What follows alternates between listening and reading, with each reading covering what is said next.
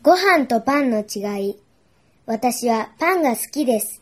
なぜかというと、ご飯はもちもちしていて味があんまりないけれど、パンは味があるし、あんまりもちもちしていないからです。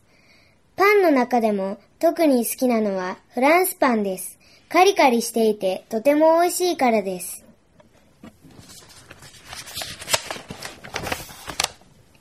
きゅうりの研究。きゅうりを食べて分かったことは、きゅうりの色は緑だったこと。